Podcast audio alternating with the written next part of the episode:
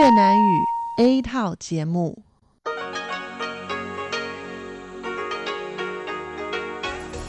Đây là Đài Phát thanh Quốc tế Đài Loan RTI.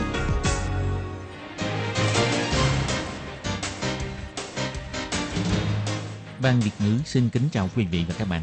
Đây là chương trình Việt ngữ Đài Phát thanh RTI được truyền đi từ Đài Loan.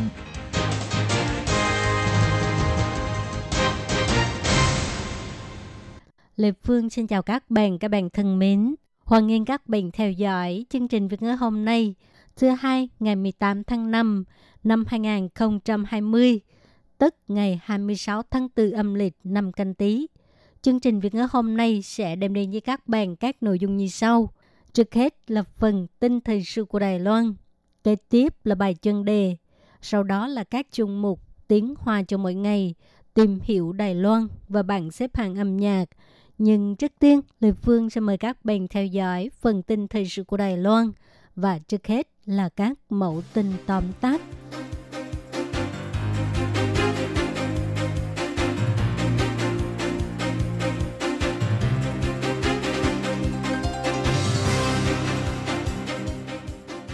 Trước giờ họp vẫn chưa nhận được thư mời, Trần Thời Trung cho hay sẽ gửi thư phản đối đến với WHO.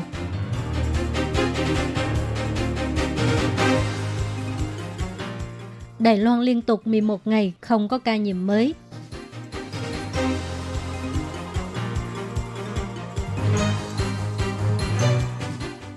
Đảm nhận chức Tổng Thư ký Hội đồng An ninh Quốc gia, Cố Lập Hùng cho hay công việc đầu tiên là chỉnh đốn lại đội ngũ an ninh quốc gia.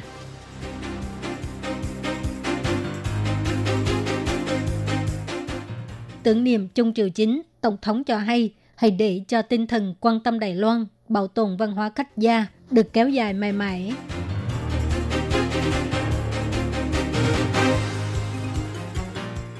Chính quyền huyện Bình Đông phát hành sổ tay hướng dẫn chăm sóc sức khỏe đơn giản, phiên bản tiếng Việt, tiếng Indonesia và tiếng Anh.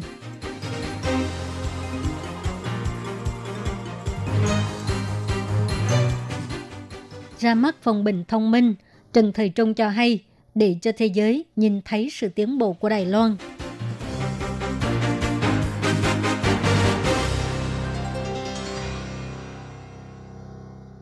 Kỳ họp Hội đồng Y tế Thế giới sẽ diễn ra vào lúc 6 giờ tối giờ Đài Loan ngày 18 tháng 5 theo hình thức hội nghị trực tuyến.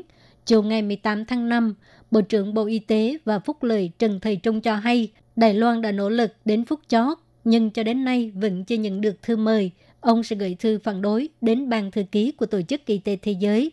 Ông Trần Thầy Trung biểu thị năm nay nghị đề quan trọng nhất có lẽ là đối kháng với dịch COVID-19 – Đài Loan đã cố gắng chia sẻ mô hình Đài Loan, nhưng bây giờ lại không được tham dự cuộc họp. Đó là sự mất mát của Hội đồng Y tế Thế giới.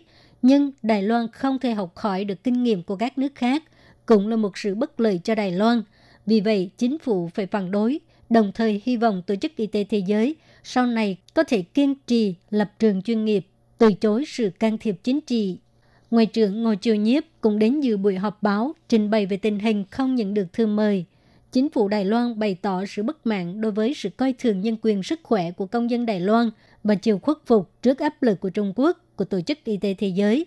Tuy trong thời gian gần đây, cộng đồng quốc tế có rất nhiều tiếng nói ủng hộ Đài Loan, cũng có quốc gia đề xuất dự thảo liên quan, nhưng cân nhắc đến thời gian họp trực tuyến là có hạn chế, cho nên phía Đài Loan đồng ý các đề xuất liên quan của các nước bạn Đài Loan có thể đợi đến khi diễn ra cuộc họp thực tế rồi hãy đẩy mạnh. Ngoài ra, Bộ Ngoại giao Đài Loan cũng đăng tải một đoạn video ngắn trên Facebook sưu tầm những bài viết và bình luận ủng hộ Đài Loan của cộng đồng quốc tế, kêu gọi Tổ chức Y tế Thế giới hãy làm theo tiếng nói quốc tế và chấp nhận sự tham gia Hội nghị Y tế Thế giới trong năm nay của Đài Loan. Giới truyền thông của các nước xuất hiện trong video này bao gồm Mỹ, Liên minh châu Âu, Anh, Đức, Nhật, Úc, Canada, Ấn Độ, Thổ Nhĩ Kỳ và Peru v.v. Ngày 18 tháng 5, Trung tâm Chỉ đạo Phòng chống dịch bệnh Trung ương cho hay, hôm nay trong nước không có ca nhiễm mới. Số ca nhiễm COVID-19 vẫn là 440 ca, và đây cũng là 11 ngày liên tiếp không có ca nhiễm mới. Trung tâm chỉ đạo cũng bày lên bàn hai củ sang và một dĩa hạt sang. tiêu biểu Đài Loan liên tục 11 ngày không có ca nhiễm mới, hy vọng vẫn giữ nguyên kỷ lục này. Bộ trưởng Bộ Y tế và Phúc Lợi cũng là người đứng đầu Trung tâm Chỉ đạo Phòng chống dịch bệnh ông Trần Thời Trung cho hay, hôm nay Đài Loan không có ghi nhận ca nhiễm mới. Hiện tại có 398 người hoàn thành thời gian cách ly. Ông cũng cảm ơn nông dân đã tặng sang cho Trung tâm Chỉ đạo, hy vọng dịch bệnh sẽ tiếp tục giữ kỷ lục ở con số 0. Tuy phụ tổng thống chưa chính thức tuyên bố lệnh nhân sự, nhưng giới truyền thông đã lần lượt đưa tin, Chủ tịch Ủy ban Giám sát Tài chính Cố Lập Hùng sẽ đảm nhiệm chức Tổng Thư ký Hội đồng An ninh Quốc gia. Ngày 18 tháng 5, đối với việc giới truyền thông hỏi về vấn đề đảm nhận chức vụ mới này, ông Cố Lập Hùng cười và nói, chứ không phải đã công bố rồi sao? Chưa công bố à? Ông Cố Lập Hùng cho biết, sau khi lên nhậm chức, công việc đầu tiên của ông là chỉnh đốn lại đội ngũ an ninh quốc gia. Ông Cố Lập Hùng biểu thị, Nghị đề an ninh quốc gia rất rộng, từ ngoại giao, quân sự đến bảo mật thông tin, thâm nhập kinh tế, bảo vệ công nghệ cao vân vân. Công việc chủ yếu tiếp theo của Hội đồng An ninh Quốc gia bao gồm thứ nhất, chỉnh đốn lại đội ngũ an ninh quốc gia. Thứ hai, làm thế nào để phối hợp với các bộ ngành để thực hiện nghị đề an ninh quốc gia. Tổng thư ký Hội đồng An ninh Quốc gia đương nhiệm là Lý Đại Duy Ông ấy có kinh nghiệm ngoại giao phong phú và hoàn chỉnh. Liệu ông Cố Lập Hùng có lo ngại về kỹ năng ngoại giao hay không? Ông Cố Lập Hùng biểu thị, nghị đề an ninh quốc gia rất rộng, âm hiểu về vấn đề ngoại giao, chưa chắc đã hiểu về quân sự. Hiểu về quân sự chưa hẳn đã rành về vấn đề bảo mật thông tin vân vân. Vì vậy, không có ai là giỏi toàn diện cả. Còn nhiệm vụ của Tổng Thư ký Hội đồng An ninh Quốc gia chủ yếu là cung cấp tư vấn cho Tổng thống về vấn đề an ninh quốc gia. Sáng ngày 18 tháng 5, Tổng thống Thái Anh Văn đến đầu viên dự lễ tưởng niệm nhà văn Trung Triều Chính. Lúc phát biểu, Tổng thống Thái Anh Văn cho hay, Trung Triều Chính là mẹ đẻ của văn học Đài Loan, không những là người sáng lập dòng tiểu thuyết ta hở của Đài Loan, thúc đẩy nền văn học Đài Loan của nhiều thế hệ, dẫn dắt vô số hậu bối mà còn có nhiều đóng góp quan trọng đối với sự kế thừa và sự phát triển của nền văn hóa khách gia. Tổng thống cho hay, tiếp tục cố gắng đẩy mạnh nền văn hóa khách gia, hãy để cho tinh thần quan tâm Đài Loan, bảo tồn văn hóa khách gia của Trung Triều Chính được tiếp nối mãi mãi là cách tốt nhất để tưởng nhớ ông ấy. Hiện nay tại huyện Bình Đông có 7.419 kháng hộ công gia đình người nước ngoài, đa phần là nữ giới và công việc của họ là cần phải sống chung với người nhà chủ sử dụng. Môi trường công việc và môi trường nhà ở là một, thỉnh thoảng xảy ra vấn đề kháng hộ công nước ngoài bị quấy rối tình dục hoặc là bị xâm hại tình dục mà không biết phải làm thế nào để cầu cứu.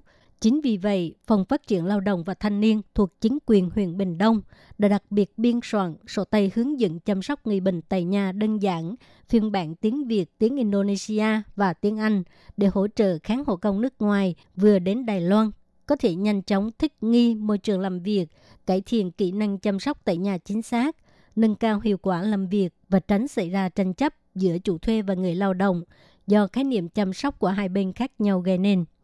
Huyện Bình Đông là huyện nông nghiệp, vấn đề dân số người trẻ tuổi đi nơi khác tìm việc làm rất nghiêm trọng. Thêm vào đó, dân số lão hóa và xu hướng gia tăng của dân số người già sống một mình, cho nên số lượng người dân huyện Bình Đông xin thuê kháng hộ công gia đình người Đông Nam Á tăng dần theo hàng năm. Hiện tại, kháng hộ công nước ngoài trước khi đến Đài Loan làm việc Tuy được đào tạo cơ bản, chăm sóc tại nhà, nhưng vẫn có một khoảng cách so với tiêu chuẩn về nhu cầu thực tế của Đài Loan. Vì vậy, việc tăng cường kỹ năng chăm sóc người bệnh đối với người lao động mới đến là rất cần thiết. Trưởng phòng phát triển lao động và thanh niên Lâm Đức Huy cho hay, 10 cuốn sổ tay chăm sóc tại nhà đơn giản đều có kèm theo mã QR để cho những kháng hộ công có thể thông qua di động thông minh xem nội dung giảng dạy chuyên nghiệp bằng tiếng Việt tiếng Indonesia và tiếng Anh vào bất cứ lúc nào. Nội dung ngoài hướng dẫn cơ bản chăm sóc sức khỏe ra, còn đặc biệt kèm theo những hình ảnh minh họa dễ hiểu để giới thiệu nội dung phòng chống hành vi quấy rối tình dục, xâm hại tình dục, buôn bán người và biện pháp đối phó hỏa hoạn và nổ khí ga phối hợp với Trung tâm Chỉ đạo Phòng chống dịch bệnh Trung ương, tăng cường tuyên truyền các biện pháp đối phó và phòng chống dịch COVID-19, tránh gây lỗ hổng trong công tác phòng chống dịch bệnh. Bên cạnh đó, còn giới thiệu lễ hội đèn lồng Bình Đông năm 2019, các danh lam thắng cảnh và sản phẩm nông nghiệp đặc sắc của Bình Đông để cho người lao động nước ngoài hiểu hơn về Bình Đông. chính quyền huyện Bình Đông in 2001 cuốn sổ tay và 2001 thẻ cầu cứu khẩn cấp khi bị quấy rối tình dục do nhân viên tư vấn và nhân viên kiểm tra cấp phát cho người lao động khi đi thăm viếng tại nhà hoặc là phát tại các hoạt động tuyên truyền pháp lệnh lao động nước ngoài. Ngoài ra, về phần nội dung hướng dẫn bằng điện tử, người lao động có thể quét mã QR trên trang web của Phòng Phát triển Lao động và Thanh niên của chính quyền huyện Bình Đông để có thể học vào bất cứ lúc nào. Bộ Kinh tế và Bộ Y tế Phúc lợi cùng hợp tác tập hợp lực lượng của dân sự xây dựng phòng bệnh phòng chống dịch bệnh thông minh tại bệnh viện của trường Đại học Phụ Nhân, nhấn mạnh thiết kế mô đun và tùy chỉnh kích thước, định nghĩa lại phòng bệnh trước thời đại COVID-19. Bộ trưởng Bộ Y tế và Phúc lợi Trần Thời Trung nhấn mạnh, Đài Loan sẵn sàng chia sẻ với thế giới về sự tiến bộ của Đài Loan để cho thế giới nhìn thấy Đài Loan. Bệnh viện Trường Đại học Phụ Nhân sẽ hợp tác với Đại học Temple của Mỹ để cho phòng bệnh, phòng dịch thông minh được du nhập tại địa phương. Đây sẽ là một cột mốc quan trọng cho sự hợp tác phòng chống dịch bệnh giữa Đài Loan và Mỹ. Bộ Kinh tế, Bộ Y tế và Phúc lợi cùng nhau hợp tác xây phòng bệnh, phòng dịch thông minh ra mắt tại bệnh viện thuộc trường Đại học Phụ Nhân, liên kết ngành công nghiệp với thiết bị tăng đem, giám sát điện tử và thiết bị vệ sinh thông minh.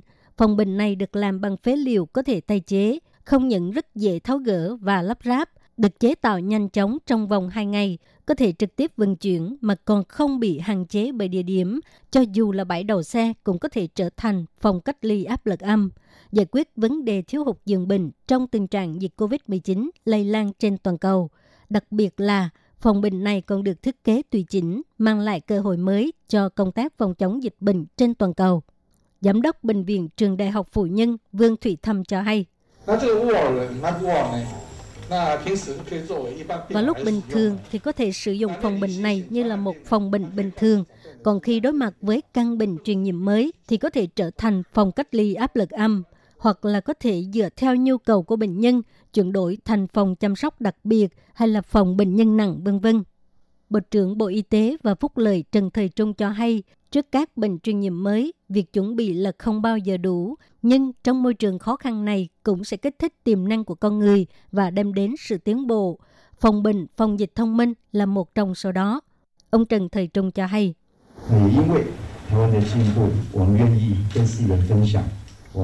Chúng tôi sẵn sàng chia sẻ với thế giới, về sự tiến bộ của Đài Loan. Chúng tôi sẵn sàng đóng góp nhiều hơn. Chúng tôi sẵn lòng chia sẻ sự thông minh về những thành tựu của chúng tôi với thế giới, để cho thế giới nhìn thấy Đài Loan. Trường Đại học Phụ Nhân cũng hợp tác với Trường Đại học Temple của Mỹ, du nhập phòng bình, phòng dịch thông minh tại địa phương. Giám đốc Hiệp hội Mỹ tại Đài Loan, Brent Christensen cho hay, Đài Loan sẵn sàng chia sẻ tài nguyên và thành tựu với thế giới là đối tác đáng tin cậy. Ông còn ca ngợi Đài Loan là nhà lãnh đạo quốc tế trong lĩnh vực y tế công cộng. Mỹ sẽ tiếp tục ủng hộ Đài Loan tham gia quốc tế để cho Đài Loan tiếp tục chia sẻ với thế giới về thành tựu tuyệt vời trong lĩnh vực y tế công cộng.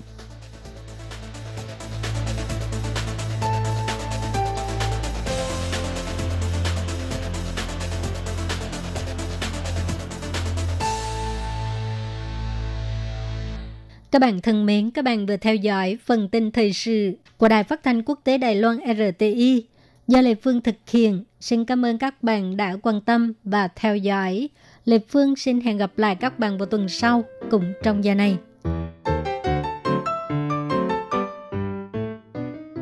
Quý vị và các bạn thính giả thân mến, chương trình phát thanh tiếng Việt của Đài Phát thanh Quốc tế Đài Loan RTI được truyền thanh 3 buổi tại Việt Nam, mỗi buổi phát một tiếng đồng hồ.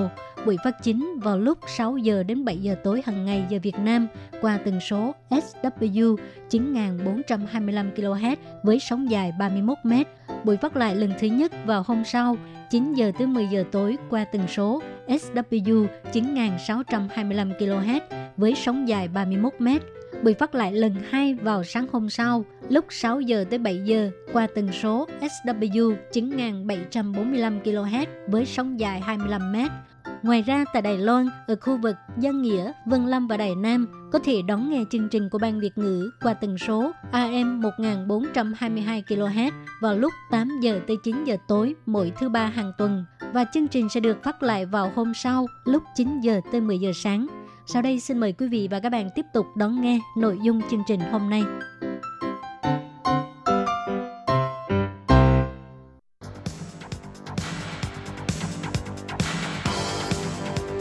Đây là đài phát thanh quốc tế Đài Loan RTI, truyền thanh từ Đài Loan.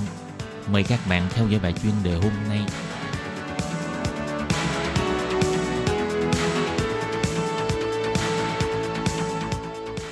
Thúy Anh xin kính chào quý vị và các bạn. Chào mừng các bạn cùng đến với bài chuyên đề ngày hôm nay. Chuyên đề hôm nay có chủ đề là Học viện Khổng tử xâm nhập cả thế giới, các nước đẩy mạnh điều tra để chống trả. Và sau đây mời các bạn cùng lắng nghe nội dung chi tiết của bài chuyên đề ngày hôm nay.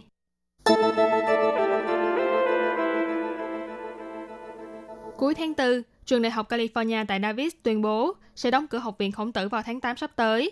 Và không chỉ riêng một trường đại học California tại Davis, mà vào giữa tháng trước, Thụy Điển cũng đã cho đóng cửa toàn bộ học viện khổng tử tại nước này.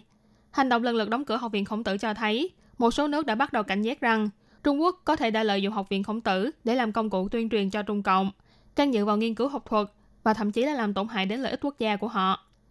Bắt đầu từ năm 2004, Trung Quốc đã tài trợ cho nhiều trường đại học cao đẳng ở khắp nơi trên thế giới để thành lập học viện khổng tử. Hiện tại toàn cầu có hơn 500 học viện khổng tử và hơn 1.000 lớp học khổng tử. Căn cứ theo số liệu trên trang thông tin của Học viện Khổng tử cho thấy, tôn chỉ thành lập của trường này là giúp cho mọi người trên thế giới đều có thể tìm hiểu về ngôn ngữ và văn hóa của Trung Quốc, để mạnh sự phát triển đa dạng của văn hóa thế giới. Thế nhưng, một số nhà phê bình cho rằng, những dự án có liên quan đến Học viện Khổng tử đều là những công cụ dùng để củng cố chính quyền của đương của Bắc Kinh. Liên quan đến việc Trung Quốc đầu tư mở Học viện Khổng tử tại Mỹ trong suốt nhiều năm qua, ngày 4 tháng 5, một số nghị sĩ thuộc đảng Cộng Hòa, bao gồm nghị sĩ Jim Jordan, là nghị sĩ đứng đầu của Ủy ban Ngoại giao Mỹ, đã cùng gửi thư đến cho Bộ trưởng Bộ Giáo dục Mỹ là Betsy DeVos để yêu cầu điều tra về vấn đề Trung Quốc có phải đang cố gắng xâm nhập vào trong các trường đại học cao đẳng của Mỹ thông qua những dự án tài trợ này hay không. Trong thư của các nghị sĩ bày tỏ, Trung Quốc không những tạo sức ép để hạn chế việc nghiên cứu nguồn phát sinh của virus COVID-19, mà còn đầu tư mang tính chiến lược vào trong giới học thuật của Mỹ trong suốt thời gian dài, nhằm đánh cắp thông tin bảo mật của các công ty Mỹ, thậm chí là của chính phủ Mỹ. Trong thư chỉ ra, rất nhiều tổ chức và đơn vị đã đưa ra cảnh báo rằng Trung Quốc có thể lợi dụng các trường đại học cao đẳng để tuyên truyền cho họ và uy hiếp sự tự do nghiên cứu học thuật của Mỹ. Trong vấn đề dịch viêm phổi COVID-19, nhiều nước đều nhận định rằng nguồn lây nhiễm virus là phát sinh ra từ Trung Quốc. Nhưng phía Trung Quốc thì từng công khai bày tỏ virus là đến từ Mỹ. Trong cuộc tranh cãi nguồn lây nhiễm dịch bệnh giữa Mỹ và Trung Quốc cho thấy, Trung Quốc muốn lợi dụng sức mạnh quốc gia để làm thay đổi dư luận. Điều đáng lo ngại hơn là Trung Quốc có thể lợi dụng bất kỳ đơn vị nghiên cứu học thuật nào của Mỹ để làm tổn hại đến lợi ích quốc gia của Mỹ. Trong một văn bản công khai khác, ông Jim Jordan bày tỏ, chúng ta không thể cho phép họ tiếp tục đi vào trong các đơn vị giáo dục đại học của chúng ta bằng hình thức mua bán. Càng phải ngăn chặn họ tiếp tục gây tổn hại đến cho quốc gia của chúng ta. Căn cứ theo thống kê của Hiệp hội Học giả Mỹ, tính đến đầu tháng 5, trong nước Mỹ có 86 học viện khổng tử. Thế nhưng trong đó có 38 học viện, bao gồm cả những trường ở Đại học California tại Davis, đã tuyên bố đóng cửa hoặc đang tiến hành trình tự đóng cửa học viện. Trên tiếng Trung của Đài Tiếng Nói Mỹ VOA những lời phỏng vấn giáo sư giảng dạy tại trường Đại học California, chi nhánh Riverside là Perry Lin cho biết, việc học viện khổng tử tại trường này bị đóng cửa là do nhiều nguyên nhân khác nhau. Thế nhưng việc đóng cửa này cũng có liên quan đến tình hình dịch viêm phổi COVID-19. Sức ảnh hưởng của đảng Cộng sản đối với chính phủ Mỹ và trong giới thương mại, giới học thuật, giới truyền thông đều đã sụt giảm. Sự thay đổi này đã dần trở nên rõ ràng hơn trong khoảng 2 đến 3 tháng nay, nhất là trong một tháng trở lại đây. Không chỉ có Mỹ, mà gần đây, Thụy Điển cũng đã trở thành quốc gia đầu tiên của châu Âu tuyên bố đóng cửa toàn bộ học viện khổng tử và lớp học khổng tử ở nước này.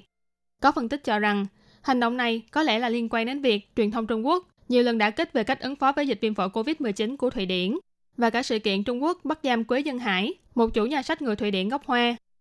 Hồi tháng trước, người đứng đầu dự án nghiên cứu châu Á trực thuộc Viện Nghiên cứu Quốc tế Thụy Điển là Björn Jaden đã trả lời phỏng vấn tờ The Times của Anh bày tỏ, kết thúc những dự án có liên quan đến học viện khổng tử là một phần trong sự chuyển biến sang thái độ cứng rắn hơn của Thụy Điển đối với Trung Quốc. Trên thực tế, ngoài những động thái của Mỹ và Thụy Điển trong thời gian gần đây, một số trường tại các nước như là Hà Lan, Pháp, Đức, Canada đều quyết định chấm dứt quan hệ hợp tác với Học viện Khổng tử. Tiểu bang New South Wales của Úc cũng đã hủy bỏ tất cả dự án có liên quan đến Học viện Khổng tử. Cuối tháng trước, Ủy ban chấp hành Liên minh châu Âu EU kiến nghị các trường đại học thuộc các nước trong khối Liên minh EU phải phòng chống Trung Quốc và các nước khác đánh cắp cơ mật. Điều này cho thấy các nước phương Tây sẽ kiểm soát học viện khổng tử và các đơn vị có liên quan ở nước họ ngày một nghiêm khắc hơn, không cho nước ngoài xâm nhập đến tự do nghiên cứu học thuật, giá trị dân chủ, thậm chí là lợi ích quốc gia của họ. Các bạn thân mến, vừa rồi là bài chuyên đề ngày hôm nay do Thúy Anh biên tập và thực hiện. Cảm ơn sự chú ý lắng nghe của quý vị và các bạn. Thân ái chào tạm biệt và hẹn gặp lại các bạn trong bài chuyên đề của tuần sau, cũng vào giờ này.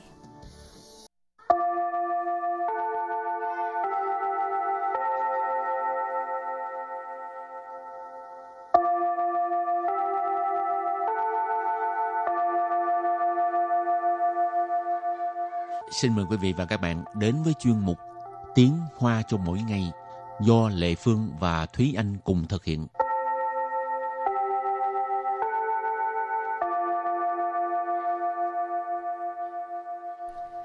Anh và Lệ Phương xin kính chào quý vị và các bạn. Chào mừng các bạn cùng đến với chuyên mục Tiếng Hoa cho mỗi ngày ngày hôm nay. Hôm nay mình được đi chơi rồi. Ấy, mình đi làm nhiều ngày rồi bây giờ mới được đi chơi đó hả? Vậy tại vì à, chủ đề của hôm nay là suy lì xín. Hào khai xin ạ. Thú ở chỉ, thay duyên là lạ. Hy vọng có dịp có thể được đi uh, Thú ơ chỉ nghe rất là nhiều lần rồi mà chưa bao giờ được đi Thú ơ chỉ. Thú ơ chỉ là Thổ Nhĩ Kỳ. Xa quá. Ừ. Ừ. Đi Pháp trước cũng được. Rồi, bây giờ mình vô bài học. Chủ đề của hôm nay là gì? Thì là truy lì xín. À, hồi nãy nói rồi ha. Quên. Nhưng mà mình không có đi những cái nơi xa xôi như là Thổ Nhĩ Kỳ hay là Pháp đâu. Mà trong Ừ. nước. Ừ, chỉ đi ờ, trong nước thôi, đi ờ, cắm trại. Cho nên cắm trại ngoài trời là Lù yỉnh Lù yỉnh Lù yỉnh Lù yỉnh nghĩa là cắm trại ngoài trời. Lù là uh, theo tiếng Hán Việt là lộ. Ở đây là lộ thiên trong cái lộ Lộ thiên. Diễn là cái trại Cái lều đó các bạn. Cho nên lù diễn đó là mình đi cắm trại ngoài trời. Rồi từ tiếp theo. Liên giả Liên giả Liên giả Liên giả tức là cái à, kỳ nghỉ nhiều ngày.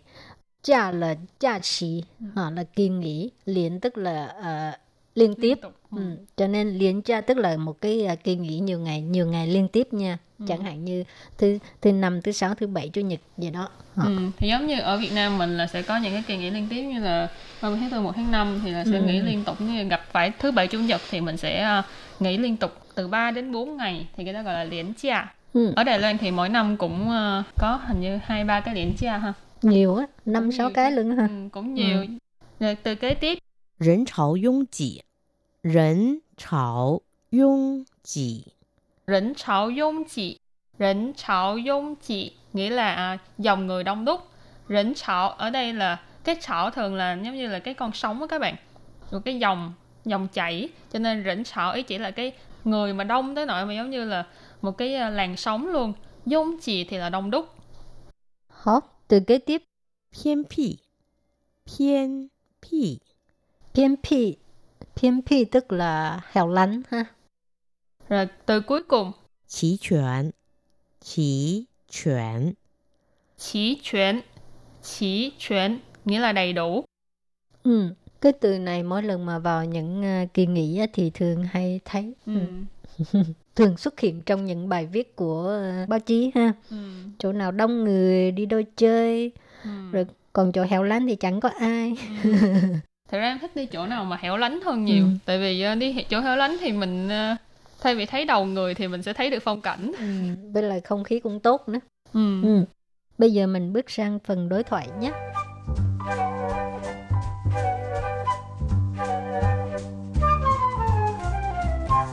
Và đối thoại của hôm nay như sau. 好久没有去露营了，这个廉价一起去如何？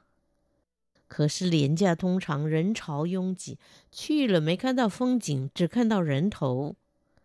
那我们选一个偏僻的地方就好啦。偏僻的地方就设备不齐全，什么都要自己准备。 Ai da, họ theo thị à. Thế, à, cái kiểu người này là 这个不要，那个也不要，到底想怎么样？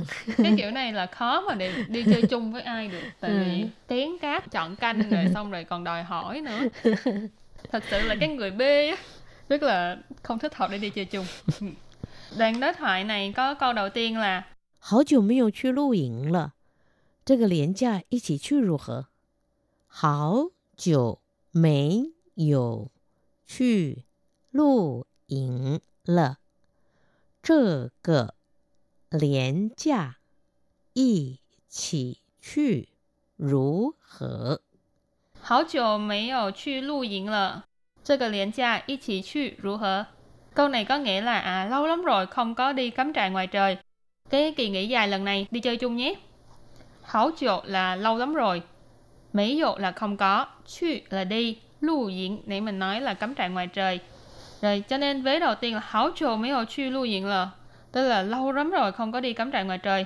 chơ cờ là cái này, lần này. liên chia là cái uh, kỳ nghỉ dài.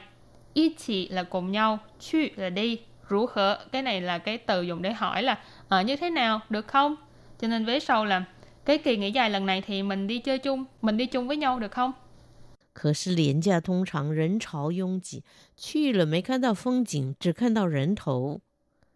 可是廉价通常人潮拥挤，去了没看到风景，只看到人头。可是廉价通常人潮拥挤，去了没有看到风景，chỉ khăn đau rảnh thấu. Câu này có nghĩa là nhưng mà kỳ nghỉ à, dài ngày á, thì thông thường à, người rất là đông đúc.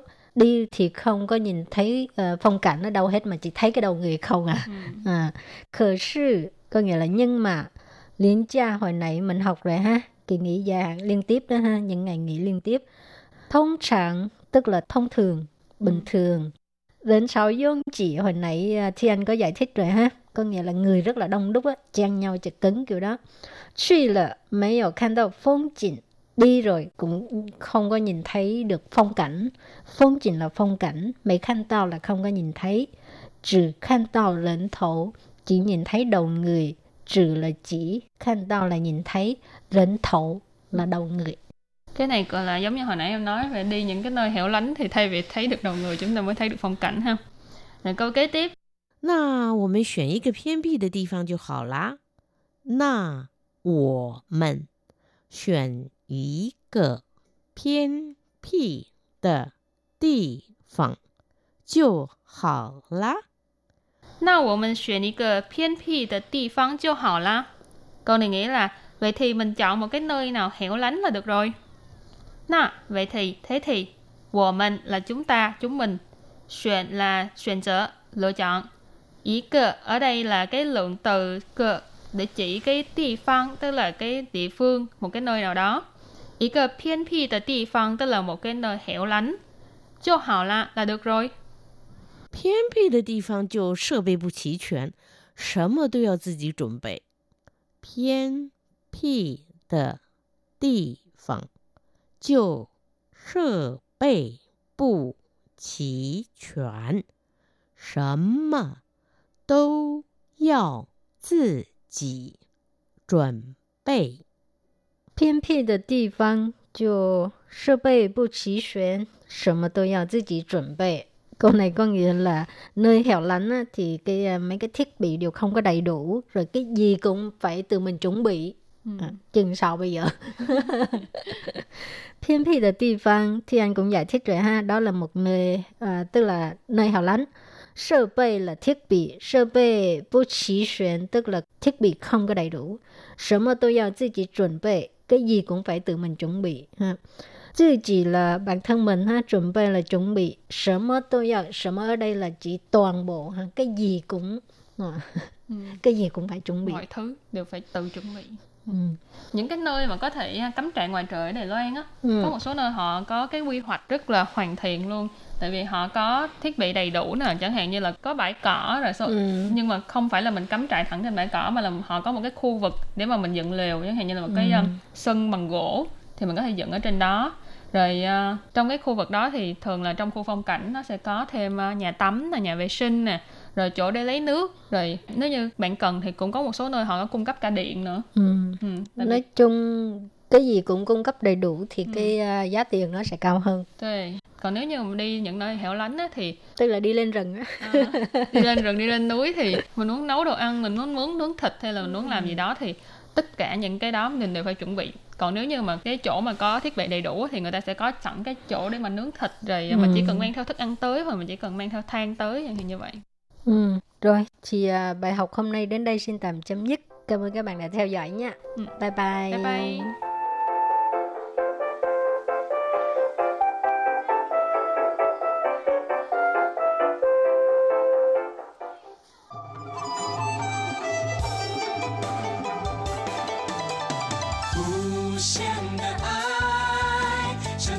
世界传开，永恒的关怀，来自台湾之音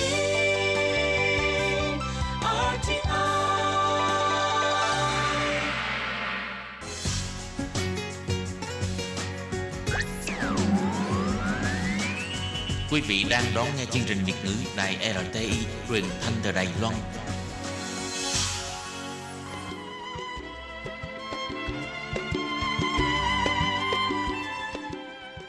Xin mời quý vị đến với chuyên mục Tìm hiểu Đài Loan. Chuyên mục này giới thiệu về con người và đất nước Đài Loan. Hoan nghênh đón nghe.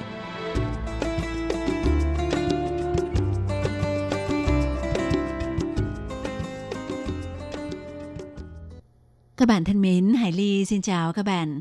Hoan nghênh các bạn đến với chuyên mục tìm hiểu Đài Loan vào thứ hai hàng tuần. Trong chuyên mục hôm nay, Hải Ly xin giới thiệu với các bạn về tuyến quốc lộ trung hoành của Đài Loan nhân dịp con đường này tròn 60 tuổi vào ngày 9 tháng 5 vừa rồi. Đây là một tuyến đường mang đậm dấu ấn lịch sử của Đài Loan mà người dân Đài Loan đã phải đánh đổi rất nhiều mồ hôi, công sức, thậm chí mạng sống của những người tham gia công trình làm đường để kết nối hai khu vực Đông và Tây Bộ của Đài Loan. Vậy sau đây, Hải Ly xin mời các bạn cùng đến với nội dung chi tiết của đề tài ngày hôm nay nhé.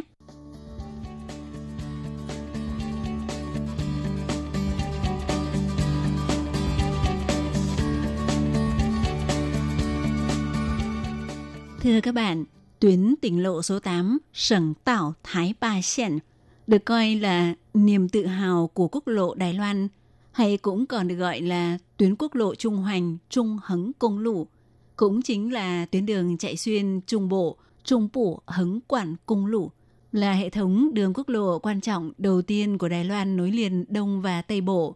Cùng với các tuyến quốc lộ Nam Hoành, Bắc Hoành đã trở thành ba tuyến quốc lộ xuyên vùng lớn nhất Đài Loan. Tuyến quốc lộ Trung Hoành chiếm một vai trò ảnh hưởng quan trọng bất kể là đối với sự phát triển của Hoa Liên hay đối với toàn bộ nền kinh tế và chính trị thời điểm đó của toàn Đài Loan. Tuyến quốc lộ này từ thời kỳ Nhật chiếm đã bắt đầu quy hoạch thăm dò, tới thời chính phủ quốc dân đảng lại được quy hoạch lại từ đầu và khởi công xây dựng tuyến quốc lộ Trung Hoành với tổng chiều dài 192 km. Thì tuyến quốc lộ này bắt đầu khởi công xây dựng vào ngày 7 tháng 7 năm 1956.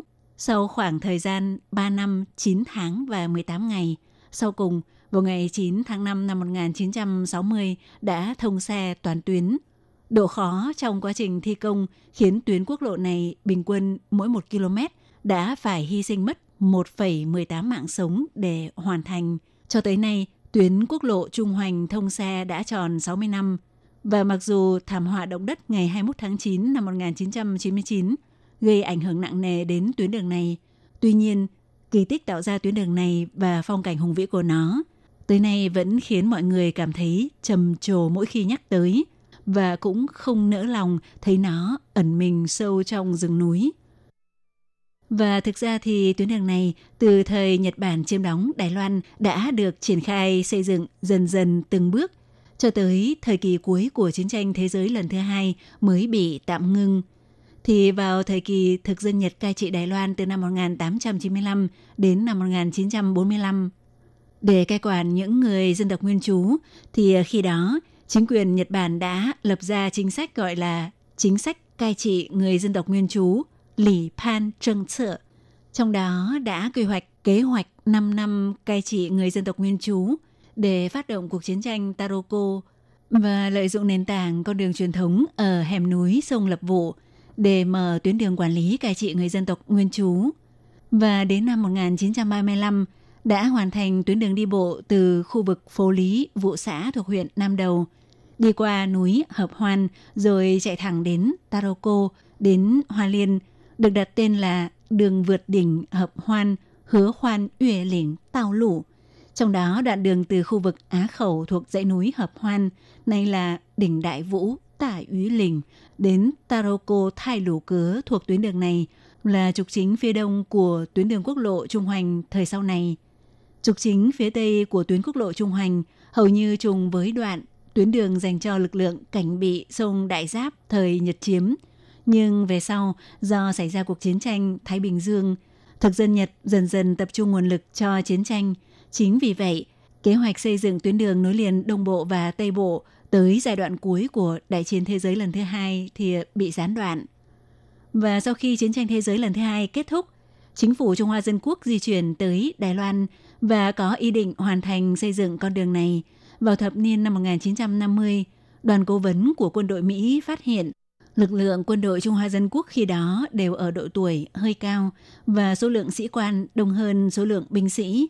Thì để tăng cường sức chiến đấu, quân đội Mỹ đã tài trợ kinh phí để xúc tiến việc đào thải binh sĩ cũ, tuyển binh sĩ mới, để tuyển những binh sĩ trẻ nhập ngũ. Valerie Fraser de Bosset, giám đốc công ty kỹ thuật của Mỹ The J.G. Engineering Corporation đề xuất hãy cho những binh sĩ, sĩ quan xuất ngũ tham dự vào công việc xây dựng tuyến quốc lộ Trung Hoành, không những có thể chăm sóc họ về công ăn việc làm, mà còn có thể thúc đẩy cả về quốc phòng và xây dựng kinh tế. Nhưng do nhu cầu nhân lực xây dựng quốc lộ, mặc dù thời kỳ đầu là do những người được gọi là công dân danh dự, rống mín, chính là những sĩ quan và quân nhân xuất ngũ thuộc quân đội Trung Hoa Dân Quốc đảm nhiệm làm nhân lực chính trong công việc khai phá xây dựng tuyến đường. Nhưng về sau này, dần dần có thêm nhiều nhóm người khác tham dự vào công việc xây dựng tuyến đường, gồm người Đài Loan gốc bản địa, Pấn Sởng Rấn, người dân tộc nguyên trú, người khách gia. Họ thuộc các nhóm đối tượng khác nhau gồm nhân viên chuyên môn của Cục Đường Bộ, quân nhân xuất ngũ, quân nhân tại ngũ, Ngoài ra còn có các doanh nghiệp tư nhân hay ờ, nhóm quân nhân của Trung Hoa Dân Quốc bị mắc kẹt tại biên giới Miến Điện rút về Đài Loan. Thậm chí còn có cả những thành phần lưu manh, thành phần xấu bị quản giáo, thành lập ra tổng đội tuyên huấn phụ đạo nghề nghiệp hay còn có tổng đội xây dựng thanh niên do những thanh niên trẻ thất nghiệp thành lập thì ờ, họ đều từng tham dự vào công việc xây dựng tuyến đường quốc lộ này. Những người tham gia xây dựng con đường này đã dùng đôi tay của họ mạo hiểm mở đường, dùng mồ hôi và máu trải đường. Vào thời điểm đỉnh cao của công trình, có khoảng 11.900 người tham dự. Và vì mức độ nguy hiểm của công trình cũng như do trình độ kỹ thuật chưa đủ tiên tiến, có tới những 225 người không may lâm nạn trong quá trình mở đường. Như vậy, bình quân cứ 1 km đường đã phải hy sinh 1,18 mạng sống. Còn về kinh phí, thì đại bộ phận kinh phí xây dựng tuyến đường này là do Mỹ tài trợ. Tổng kinh phí để xây dựng tuyến đường quốc lộ trung hành là 494 triệu 560 nghìn đài tệ, tính theo trị giá tiền tệ vào thời điểm năm 1960. Trong đó Mỹ tài trợ tổng cộng 389 triệu 940 nghìn đài tệ.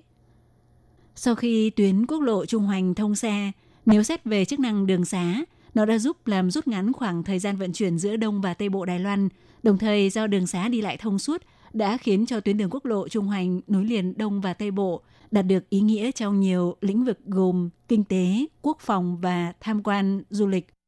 Thì ngoài cung cấp chức năng giao thông vận tải cơ bản của một con đường, thì ngoài ra do tuyến đường này chạy từ độ cao ngang bằng với mực nước biển lên tới vùng núi Hợp Hoan ở độ cao trên 3.000 mét so với mực nước biển – sự biến đổi về khí hậu và sự chênh lệch về độ cao khiến cho phong cảnh dọc đường đi có nhiều sự biến đổi trong cùng một ngày.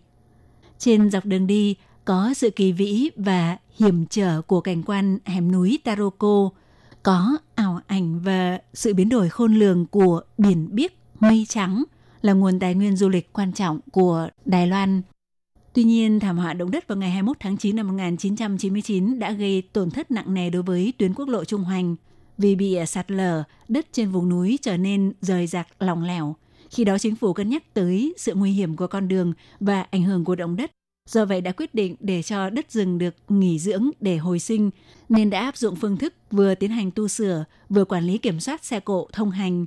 Nhưng tới tháng 7 năm 2004, cơn bão Mìn Tu Lị đã gây thiên tai nước lũ vào ngày 2 tháng 7 làm sạt núi, một lần nữa gây ảnh hưởng nghiêm trọng đến quốc lộ Trung Hoành vừa tu sửa xong. Tới nay thì con đường này vẫn chưa được sửa chữa thông xe trở lại, mà chỉ mở cửa cho xe công trình của công ty điện lực Đài Loan thông hành. Các bạn thân mến, chuyên mục tìm hiểu Đài Loan do Hải Ly biên tập và thực hiện hôm nay cũng xin được khép lại tại đây. Bye bye!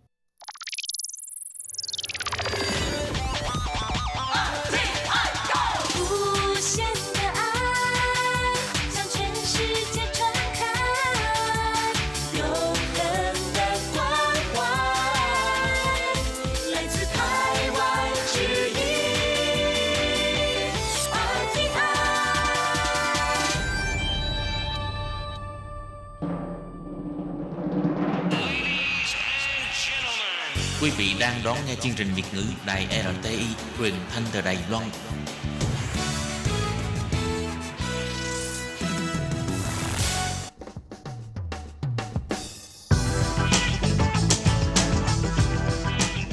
Các bạn đang lắng nghe chuyên mục bảng xếp hạng âm nhạc được phát sóng vào thứ hai hàng tuần. Đây là một chuyên mục hứa hẹn sẽ mang đến cho các bạn những ca khúc và những album thịnh hành nhất, nổi tiếng nhất trong làng nhạc hoa ngữ. Nào bây giờ thì hãy gác bỏ lại tất cả những muộn phiền và cùng lắng nghe bảng xếp hạng âm nhạc cùng với Tường Vi.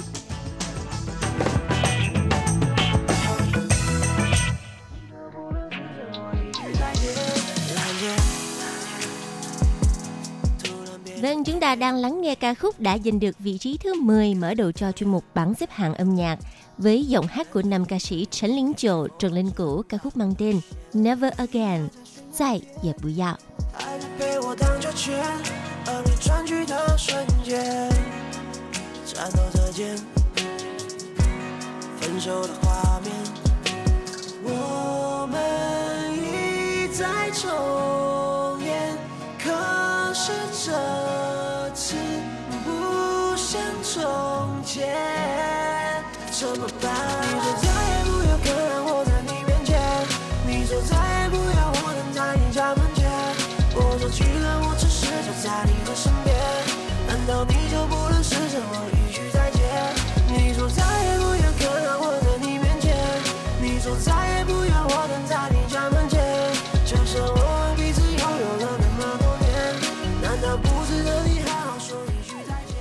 theo đây là vị trí thứ 9, một giọng hát trẻ, Trấn sào Xạ, Trần Tiểu Hà sẽ đưa chúng ta trở về một thế giới hoài cổ trong ca khúc mang tên An ủ, điều nhảy trong màn đêm. Mời các bạn cùng lắng nghe nhé.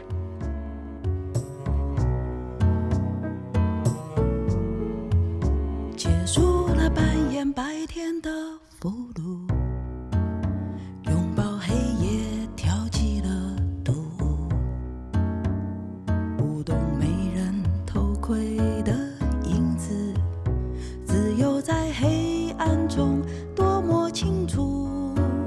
黑暗有一种疗伤的温度，会让灵魂蒸发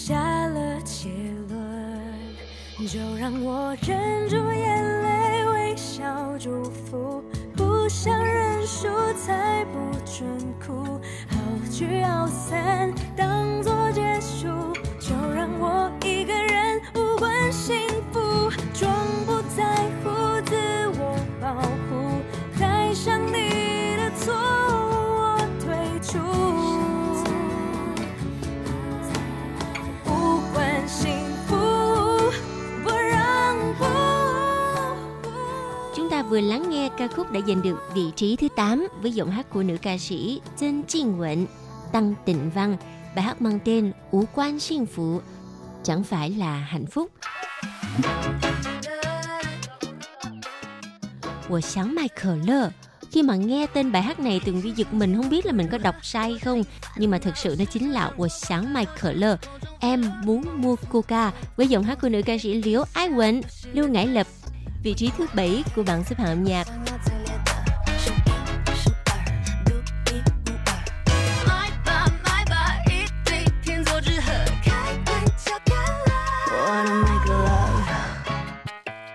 I wanna make a. I wanna make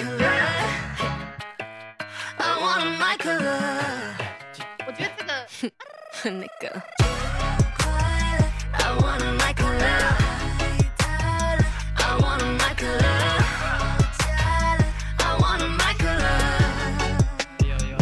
love. 要买可乐吗？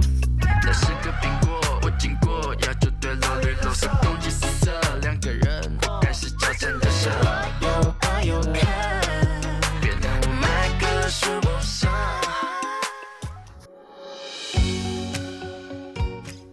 Những ai đã từng xem chương trình thi ca nhạc 3 Million Star超chỉ Xin Quang Ta Tao kỳ thứ ba thì chắc chắn sẽ rất là ấn tượng với nữ ca sĩ Liễn Xin Ý Lâm Tâm Nghi. Nào mời các bạn hãy cùng hoan nghênh sự trở lại của nữ ca sĩ Lâm Tâm Nghi với ca khúc mang tên Be Alright, vị trí thứ sáu của bảng xếp hạng âm nhạc.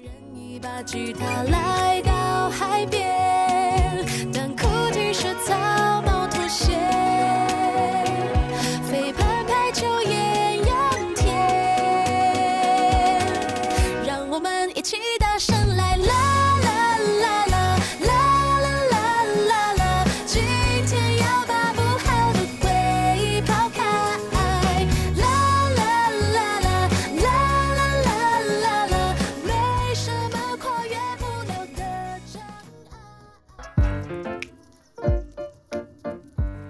thưa các bạn, giờ đây thì bảng xếp hạng còn lại 5 vị trí cao nhất và người đã giành được vị trí thứ 5, một nữ ca sĩ trẻ cũng đã có mặt trong bảng xếp hạng nhiều lần.蔡Gia Luyện, Thái Giai Linh với ca khúc mang tên Butterfly. Mời các bạn cùng lắng nghe.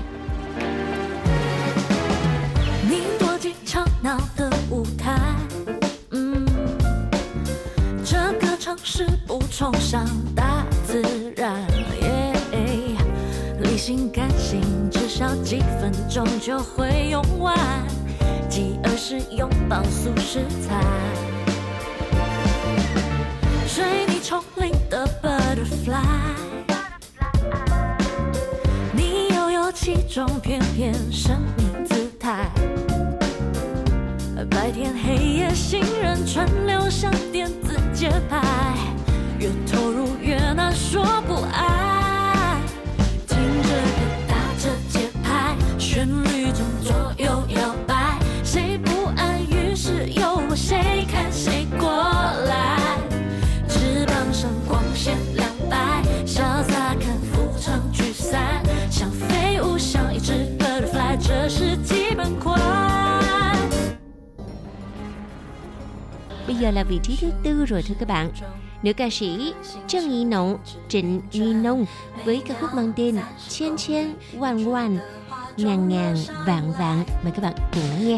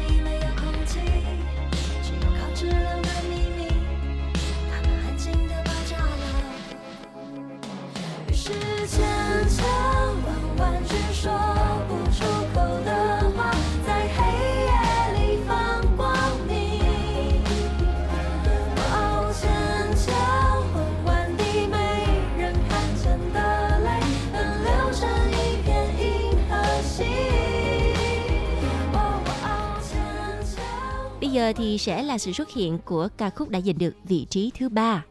Body Sing, một ca khúc ờ, rất là trẻ trung và vui nhộn của nữ ca sĩ Giáng Nại quỳnh Dương Ngải Văn. Mời các bạn cùng lắng nghe.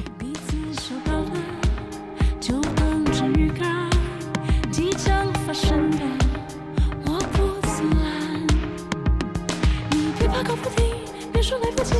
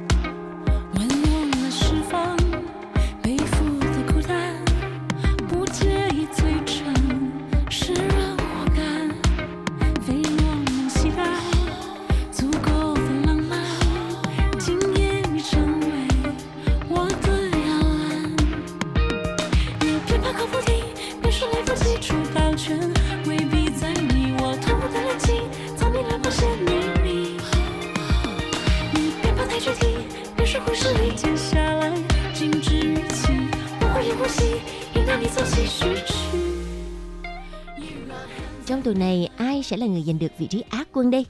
Nam ca sĩ Lý Rộn Hao, Lý Vinh Hạo với ca khúc mới của anh Tần cho tần cho chú lão lỡ Way till old Đợi đến già 你渐渐流浪等着和证据说声再会，等到后来被生活搞得伤痕累累。终于等到那首不敢听的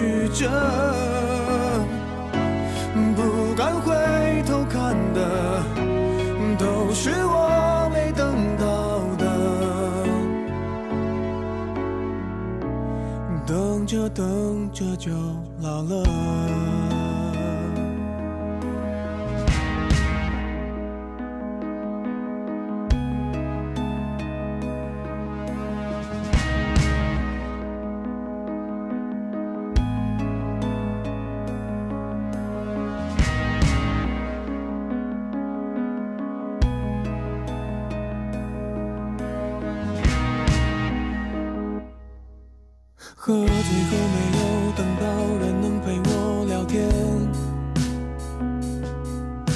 工作了好几年也没存下什么钱。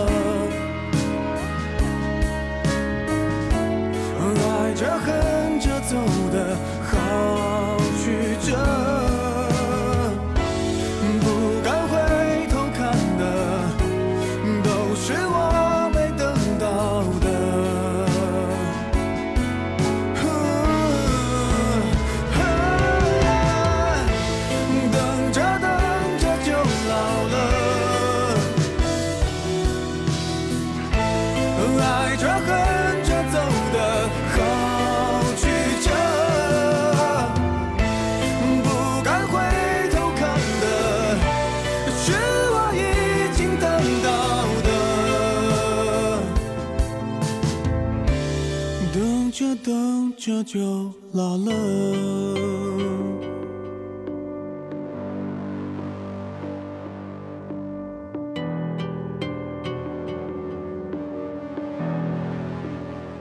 Và bây giờ là người đã giành được vị trí quán quân trong tuần này, làm ca sĩ Bi Su Jin B với ca khúc mang tên Ni You.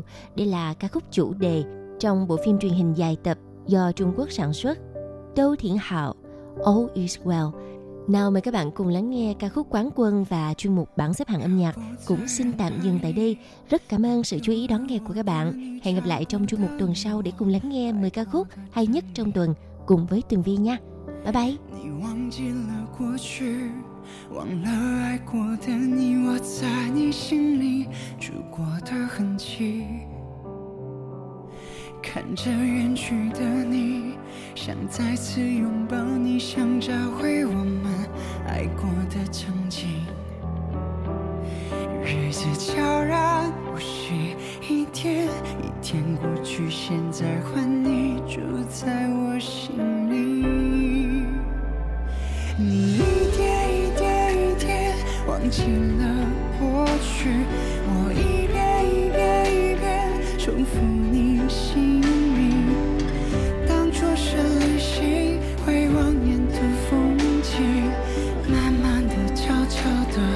时间会